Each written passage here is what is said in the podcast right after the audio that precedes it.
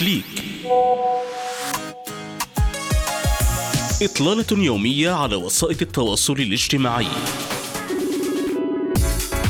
أخبار مختلفة، نقاشات مجتمعية، منوعات وطرائف في فقرة كليك يومياً مع إدريس عموري على ريم راديو. نقاش افتراضي.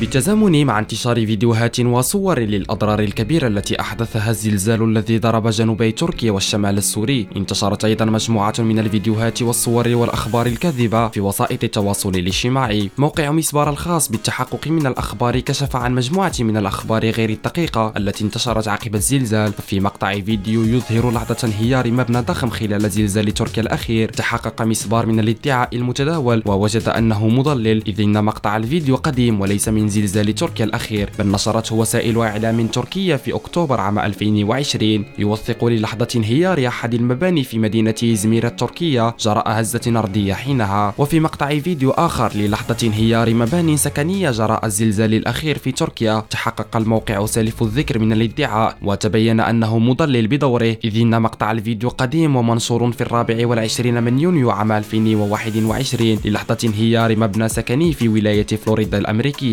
وفي شريط آخر انتشر كالنار في الهشيم لمذيعة تركية تواصل إذاعة نشرة الأخبار بثبات لحظة وقوع الزلزال، فإن حقيقة الأمر تعود إلى شهر نوفمبر من عام ألفين واثنين وعشرين، لحظة وقوع زلزال بقوة خمسة فاصلة تسعة في مدينة دوزجة التركية، كما تظهر الفيديوهات التي وثقت اللحظة. تدوينات.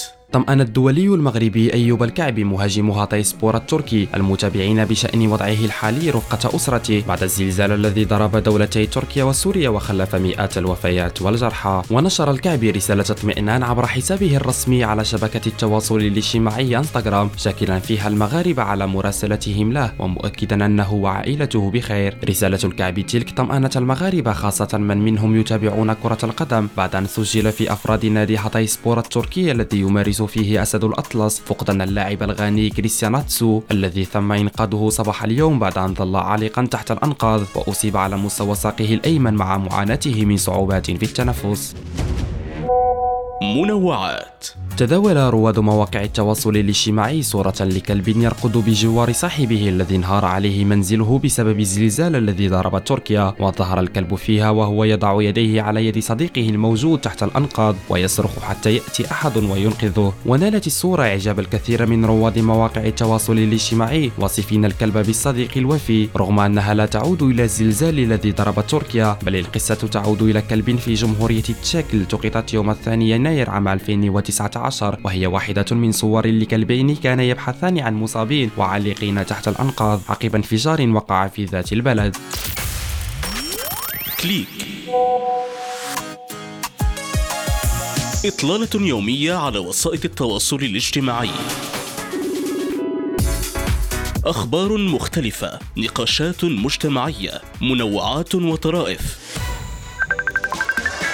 في فقرة كليك يومياً مع إدريس عموري على ريم راديو.